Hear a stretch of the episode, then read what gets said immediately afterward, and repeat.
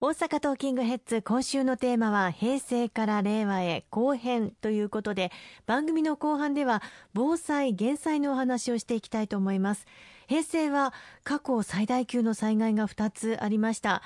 1995年平成7年の阪神・淡路大震災そして2011年平成23年の東日本大震災でしたよね。そうですね。あの平成の時代はまさにあの災害とともに、えー、過ごした時代ではなかったかというふうに思います、まあ、そもそも平成元年平1989年には長崎の雲仙普賢岳の噴火というものがありました。91年には大きな被害をもたらし43名の方が命を失うというようなこともありました。平成3年には台風19号も発生をいたしましたし、まあ、その後も先ほどおっしゃっていただいたような阪神・淡路大震災あるいは東北の東日本大震災と、ま、これまで経験したことがない未曾有の大災害というものを、まあ、乗り越えてきた、うん、それが、まあ、平成の30年間ではなかったかというふうに思います、まあ、昨年も平成30年度というのはまあ最後の年だったわけですが平成の最後にも大阪北部地震もありましたし西日本豪雨あるいは北海道胆振東部地震と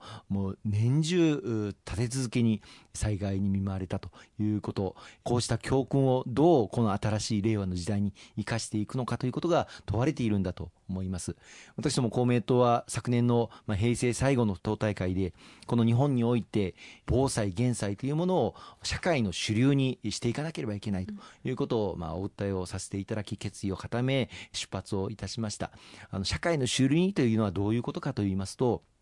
災害というのは常に起こりうるんだということを私たち一人一人が常に認識をしておく。そして日頃の行動あるいは日頃の活動その中にも災害というのは常にあり得るんだということを一人一人が家族の中でもあるいは地域の近隣のお付き合いの中でもそしてご友人との会話の中でも日常的に常にあり得るということを念頭に置いてあらゆる行動パターンを作っていくということが大事なんだと思うんです。行政もこの3か年で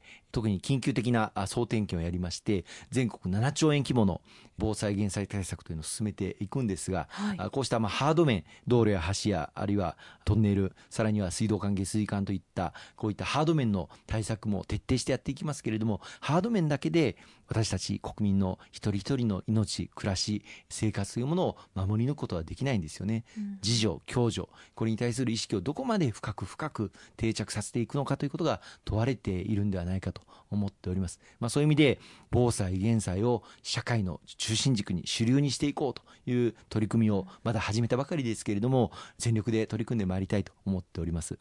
しっかりまああの経験した人たちが例えばまあこういったあ次に生かすことを念頭に置いて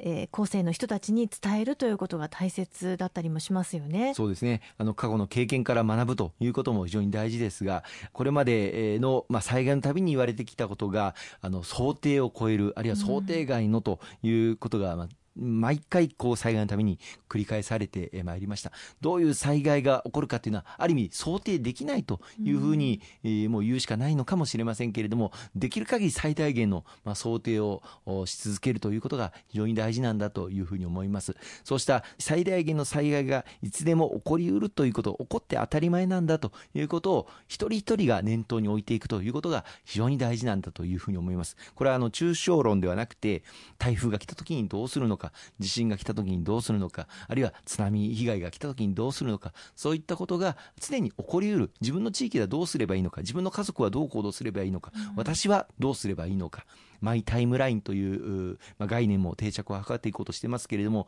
例えば台風が接近してきている。3日後にはこの地域に上陸をするかもしれない。4日後にはこの地域がもしかしたら川が氾濫をして洪水に見舞われるかもしれない、うん、その時にじゃあ3日前に何をすればいいのか2日前に何をすればいいのか1日前に何をすればいいのかこのマイタイムラインをそれぞれ一人一人が暮らしの中で生活の中で仕事の中できちっと考えていくというそういう社会をぜひとも構築していきたいと思うんですよね。うんそうですよね。やはり自助